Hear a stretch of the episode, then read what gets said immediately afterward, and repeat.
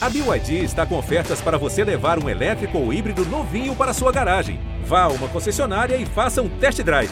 BYD, construa seus sonhos. Boa noite. Claro que você já deve ter ouvido falar nesses termos: blockchain, criptomoedas, Bitcoin, tudo parte do vocabulário da economia digital. Bom, você deve ter ouvido, se não ouviu, ou se ouviu e não entendeu direito. Hoje vamos tentar entender melhor juntos. Em linhas muito gerais, a economia digital é o uso de tecnologias digitais para produzir, vender, comprar e distribuir bens e serviços, algo que o mundo hiperconectado em que vivemos tornou real. Algumas tecnologias em especial movem isso tudo, como o 5G, a próxima geração de internet móvel ultraveloz. Mas talvez o maior avanço, o passo que permitiu todos os demais seguintes, seja o blockchain, uma espécie assim de supercartório virtual que abriu um novo universo de negócios online, incluindo uma vasta oferta de moedas digitais. Então, para nos apresentar essa nova realidade e torná-la mais compreensível, nesse ramo a gente sempre recorre a ele. A gente está bem acompanhado pelo advogado Ronaldo Lemos, especialista em tecnologia. Daqui a pouco, uma craque participa da conversa, uma educadora em criptomoedas. Mas então, uma coisa de cada vez, a gente começa com Ronaldo Lemos. Bem-vindo, Ronaldo. Oi, Pedro. Muito legal estar aqui falando com você. Ah, é sempre bom ter você no programa, nos trazendo luz nesses caminhos, às vezes tão confusos, né? Hoje é, é, um excesso de informação, então. Primeiro, Ronaldo, essa explicação básica que eu dei sobre a economia digital, dizendo que, bom, é mais ou menos o que a gente sempre fez em comércio e afins, só que em ambiente digital. É por aí? Você pode melhorar um pouquinho essa explicação? Olha, Bial, é isso, só que numa profundidade, numa velocidade ainda maior, né? Então a gente está falando aqui de uma economia que está desmaterializando a ideia de dinheiro, a ideia de valor e levando essa desmaterialização para um, vamos dizer, um patamar ainda maior, né? A gente tem que lembrar que o dinheiro ele já é uma abstração, né? É, o dinheiro na antiguidade era uma roda de pedra muito grande que você precisava de uma vara para conseguir carregar. Depois ele virou papel, né? Até por invenção dos chineses. E hoje a gente usa é, cartão de crédito e uma série de outros tipos de pagamento. E agora a gente está chegando no momento em que essa desmaterialização vai dar um salto ainda maior. Então, a chegada do, do Bitcoin, das moedas virtuais, é, de tudo que está acontecendo hoje, inclusive já é, há estados, né, países lançando as suas moedas virtuais, isso está indicando que tem uma revolução em curso do ponto de vista de como é que a gente armazena e como é que a gente transfere valor. E é isso que eu acho que é, é impressionante. É, porque quando você fala desmaterialização do dinheiro, até aí eu vou. Desmaterialização do valor, aí é. o negócio fica ganha uma amplitude. Bom, a gente tem vários exemplos dessa nova economia. Eles têm algo em comum, né? Você tem grandes empresas de transporte que não tem sequer um carro, você tem grandes empresas de hospedagem que não tem um imóvel sequer, gigantes da mídia que não produzem conteúdo nenhum, recebem tudo de graça. É, o que, que há em comum que tornou possível esses novos tipos de negócio? A transmissão de dados veloz? É isso, é a tecnologia digital, né? E, e, mais do que isso, é, hoje a gente está passando por essa revolução do chamado blockchain. O blockchain ele muda tudo, porque antes, é, vamos dizer, o dinheiro era a principal forma de você capturar o valor. Hoje, né, a gente está descobrindo que esse valor ele pode estar embutido nos elementos materiais, né? Tudo tem um valor, né? É, é, vamos dizer, o, o, seu celular tem um valor, o seu computador, o seu liquidificador, a sua máquina de lavar, a sua casa, o seu terreno. Só que esse valor ele não é líquido, né? Você não consegue é, vender um pedaço do seu terreno é, com muita facilidade. Você não consegue vender um pedaço de um bem pequeno, como o seu celular, com facilidade. Com o blockchain, Bial, isso começa a ser possível. Você começa a fazer uma coisa que se chama tokenização. Você começa a pegar um objeto físico e criar uma versão virtual dele e que você transforma aquele objeto em tokens e esses tokens podem ser compartilhados com outras pessoas. Então, esse processo de tokenização, ele permite você destravar o valor que está num ativo material, né, num objeto material, e transformar ele como algo negociável na internet. Assim, explica como, o que é o blockchain, como se fosse assim, para uma criança de 60 anos. Olha, Bial, o blockchain ele é um banco de dados, né? É, banco de dados igual a gente tem no, no, no, no celular ou no disco rígido né, do computador, então ele armazena dados. Só que ele é um banco de dados que é distribuído pela internet toda. Ele não fica armazenado só em um lugar, né? ele está distribuído no mundo inteiro. Então, para você derrubar aquele banco de dados, você tem que derrubar a internet inteira. E a outra coisa, ele assegura a integridade da informação. Uma vez que você escreve a informação nesse banco de dados, não tem como apagar. Ela vai ficar lá registrada para sempre, ela é imutável. E ao fazer isso, né, ele permite aplicações como, por exemplo, o surgimento das moedas virtuais. As moedas virtuais elas não são controladas por ninguém, né? elas estão distribuídas pela internet. Para derrubar o Bitcoin e outras moedas, você teria que derrubar a internet como um todo.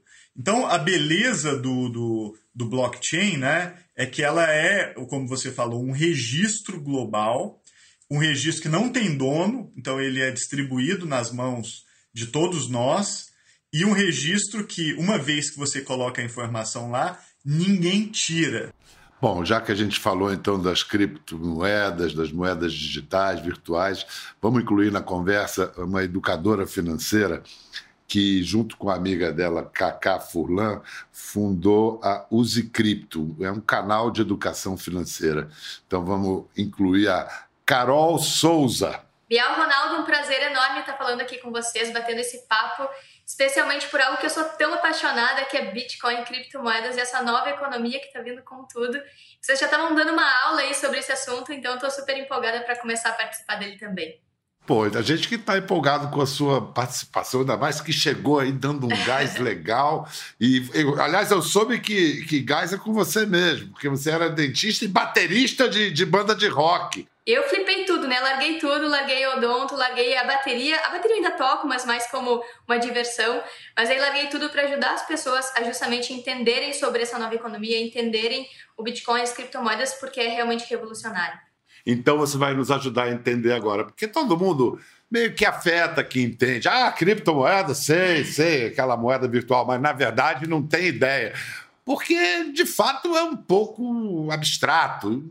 Tenta concretizar, uma concretude para então, gente. Então, a gente realmente é algo muito abstrato. A gente teve que abstrair várias coisas, bem como o Ronaldo falou, essa desmaterialização. A gente teve, a gente demorou muito tempo para compreender ela. Hoje a gente tem tudo na palma da nossa mão, no nosso celular, a gente tem um rádio, a gente tem uma TV, a gente tem um DVD, a gente tem bibliotecas do mundo inteiro. Então a gente teve que abstrair tudo isso para conseguir chegar no celular como é hoje em dia. Então o dinheiro também é algo que antes era muito palpável. A gente pegava as notas, pegava cartão de crédito, então é, ainda era físico. E agora com as criptomoedas a gente conseguiu desmaterializar tudo isso, como o Ronaldo falou. Só que o Bitcoin não é só isso, ele não é só dinheiro, ele não é só um ativo. Ele é três coisas. Ele é uma criptomoeda, ok, uma reserva de valor, um meio de trocas e talvez no futuro uma unidade de medida, mas ele é também uma rede, uma rede que é descentralizada, que está pelo mundo inteiro, é sem fronteiras, não é de um local específico e é um sistema de registros. Cada criptomoeda tem um blockchain, como o Ronaldo está falando. Então, é como se fosse uma planilha de Excel picada em pedacinhos e distribuída pelo mundo inteiro. E todo mundo tem acesso a esses dados, todo mundo consegue verificar esses dados, é ultra transparente e é imutável, né? Ninguém consegue editar, corromper ou fraudar esses dados. Uma brevíssima história, bem rasteira, das moedas. Primeiro, os, os países tinham que emitir dinheiro lastreado por estoques de ouro que eles tinham. Depois, no século XX, o dólar tomou o lugar do ouro como referência. Depois, esse padrão dólar-ouro também foi superado. E hoje o principal lastro das moedas não é ouro nem dólar, é a confiança. Qual é o lastro das criptomoedas? Justamente nessa rede imutável, né? Então a gente tem certeza que nada vai ser alterado. Principalmente do Bitcoin, existe um supply limitado, que são 21 milhões de Bitcoin. Então você tem, você tem algo que é digital, que é super rastreável, que é verificável, e que você tem certeza absoluta, você confia, porque você consegue verificar por você mesmo, não é alguém, não é um intermediário lhe dando essa certeza, é, é um ativo de extrema confiança. E confiança é valor. É por isso que o ouro, por muitos anos e até agora, por milênios, foi dinheiro, porque todo mundo confia no valor do ouro, porque ele é durável, ele é escasso, ele é divisível, ele é verificável e ouro é o nosso melhor exemplo de dinheiro que durou milênios, né? O ouro começou sendo usado por civilizações antigas antes dos egípcios, sei lá, 5, 6 mil anos atrás, por justamente essas propriedades de confiança. E o Bitcoin em si ele consegue replicar isso de forma digital. Eu soube que você já fez uma viagem, uma viagem toda paga com Bitcoin. Não chegou num lugar que. Não, nós não aceitamos isso. Existem algumas dificuldades, realmente. Não são todos os lugares, os lugares que aceitam. Mas a gente tem expectativa e a gente acredita que esse momento do pagamento é precioso. Toda vez que a gente vai num local que aceita criptomoedas e a gente vai fazer um pagamento, sempre junta um bolinho de pessoas ali querendo saber o que, vocês estão fazendo, do que, vocês estão falando, tá pagando com Bitcoin, mas isso é real? Mas, bah, não sabia que eu podia fazer um pagamento com Bitcoin, achei que era só para ganhar dinheiro, sabe? Você sabe que às vezes tem uns caras que são um pouco profetas, um pouco, né? Vamos ouvir o que um jovem amigo nosso dizia sobre bitcoins lá há 10 anos, no remoto ano de 2011.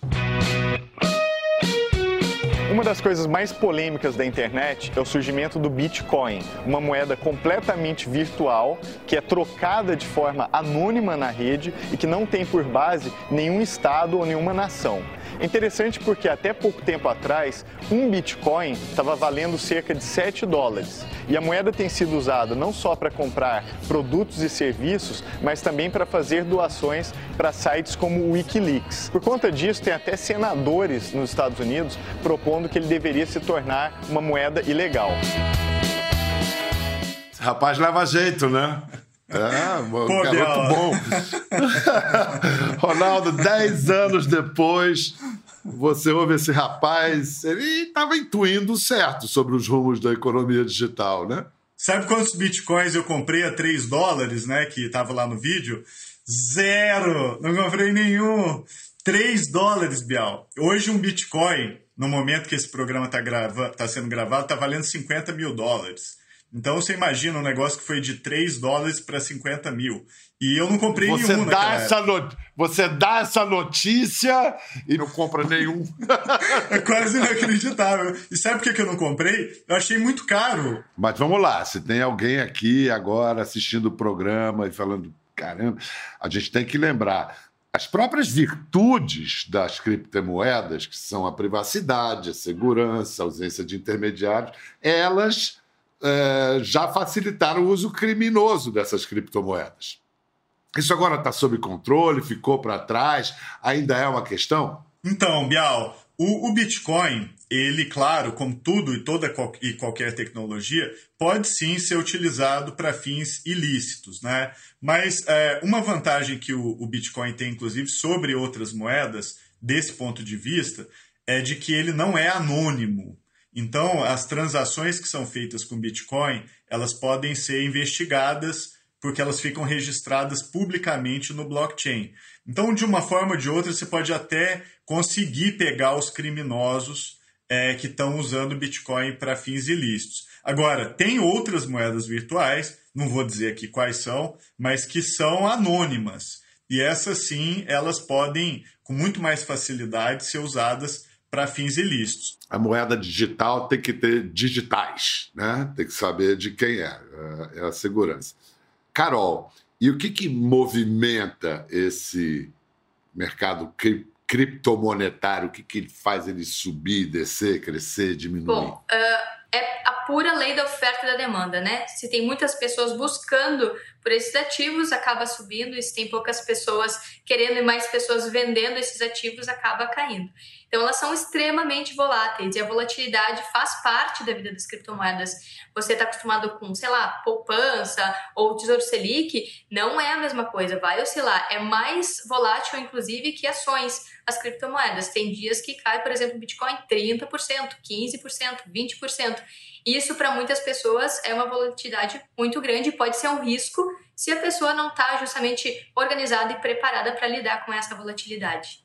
Talvez fazer como quando você acompanha ações, você tem que ver o plano geral, não fica vendo mês por mês, ver ano, década, porque a, a, senão realmente o coração fica igual à volatilidade. Carol, e para que servem os chamados NFTs? Como eles têm sido mais usados? A criatividade é infinita, né, Biel? Você pode criar, por exemplo, agora os artistas que estão mais dentro de casa e não, não conseguem muito se comunicar com o seu público, agora estão vendo através das NFTs, que são esses tokens não fungíveis, uma forma de expor a sua arte. Talvez a maior peça, um momento de popularização e divulgação dos NFTs, dos tokens não fungíveis, foi quando o artista Beeple vendeu a NFT de uma obra digital dele na Christie's, a maior casa de leilão do mundo. Ele, se não me engano, ele queimou a obra original e ficou apenas a, a digital. E a original valia sei lá quantos picolés a digital passou imediatamente a valer 69 milhões de dólares. Agora, o que eu. Se custa 69 milhões de dólares, se alguém compra aquilo, por que, uma pessoa gasta tudo isso para colecionar algo que ela não pode realmente possuir? A, a NFT é um jeito de gerar exclusividade onde ela foi perdida, né? Então, por exemplo, se eu tenho uma foto no meu celular hoje, eu posso mandar essa foto para mil contatos pelo WhatsApp e eu vou continuar tendo essa foto. Agora, o que a NFT faz é exatamente tornar uma foto e só uma exclusiva novamente, né? Então, eu registro aquela foto no blockchain e aí aquele objeto ele se transforma num objeto único. Então, essa é a beleza também do blockchain. Ele pode recriar a escassez que a gente tem no mundo físico né, no mundo digital. E por isso que a obra do Beeple é, acabou valendo 69 milhões de dólares, porque ele pegou uma foto digital que é, eu posso ter, você pode ter, mas a nossa foto não tem o certificado registrado no blockchain. Agora, a pessoa que comprou levou a foto e levou aquele certificado digital que para sempre vinculará aquela é, foto que a pessoa adquiriu a uma autenticidade, entendeu? Quem sabe até eu me animo e crio um token também. Antes disso, eu vou fazer um convite para quem quer fazer parte dessa economia do futuro. Conte com um parceiro de confiança, como o Mercado Bitcoin. É a maior plataforma de negociação de criptomoedas e ativos digitais da América Latina. Com mais de 2 milhões de clientes, o mercado Bitcoin ficou entre as 25 exchanges mais confiáveis do mundo em 2020, segundo o Blockchain Transparency Institute, e conta com mais de 1,9 bilhão de reais acumulado em transações. Eles oferecem segurança, liberdade e transparência. Quer saber mais e começar a negociar suas primeiras criptos e experimentando com segurança, bem amparado? Então, aponte o celular para o QR Code aqui na tela, acesse o mercado Bitcoin, abra sua conta, desamarra e vem para a economia digital. Carol, vamos lá, uma dúvida. Criptomoedas, elas não existem fisicamente, você armazena numa carteira digital, tem senha e tal. Como é que alguém herda uma moeda virtual? Legalmente existe muita discussão sobre essa questão de herança, né? Como fazer isso? Se a pessoa morreu e ninguém teve acesso ao, às chaves, não houve uma conversa das pessoas ali nessa, nessa né, uh, transferência intergeracional. Então, isso vai evoluir bastante. As pessoas precisam mais um ponto para autorresponsabilidade. Precisam prever esse tipo de situação, conversar com a sua família, conversar com seus familiares. E as leis precisam evoluir nesse sentido. Testamento vai ter que ter algum dispositivo para indicar esse caminho aí. Ronaldo, para terminar, a inclusão bancária é um pilar fundamental né, para qualquer sociedade e essas inovações estão propiciando novas formas disso se democratizar, essa, essa inclusão se, se, acontecer de fato. É isso, é, é, por essas inovações que a gente vai começar a, a poder resolver problemas sociais, contribuir, ou, ou ao contrário, isso também pode vir uh, acentuar esses problemas. Olha, é, as duas coisas, Bial. É, tecnologia nunca é neutra, né? E a tecnologia às vezes leva para um lado e leva para o outro. Tem mais de mil criptomoedas hoje, cada uma competindo lá pelo seu espaço, cada uma vai ter uma finalidade diferente. Então, se isso vai gerar um benefício geral ou não, a gente vai ter que ver quais que vão é, progredir ou prevalecer. Mas na minha visão pessoal, eu acho que sim, tá? Se a gente lembrar que o Brasil, até pouco tempo atrás, tinha é, praticamente 50% da população adulta sem conta em banco, qualquer tecnologia que permita democratizar os serviços financeiros é muito bem-vinda. Então a gente tem que apostar nisso. Ronaldo Lemos, Carol Souza, muito obrigado. O futuro está aí, né? Não é ali, não está aqui. E eu acho que nós todos concordamos que essa situação traumática para todo mundo da pandemia veio mais do que acelerar, veio tornar esse futuro presente, né? Isso a gente está experimentando a cada dia. Obrigado, Carol. Obrigado, Ronaldo. Obrigado, Bial. Obrigada, Bial. Tchau, tchau. Gente, até a próxima. Valeu. Gostou da conversa? No Globoplay você pode acompanhar e também ver as imagens de tudo que rolou. Até lá.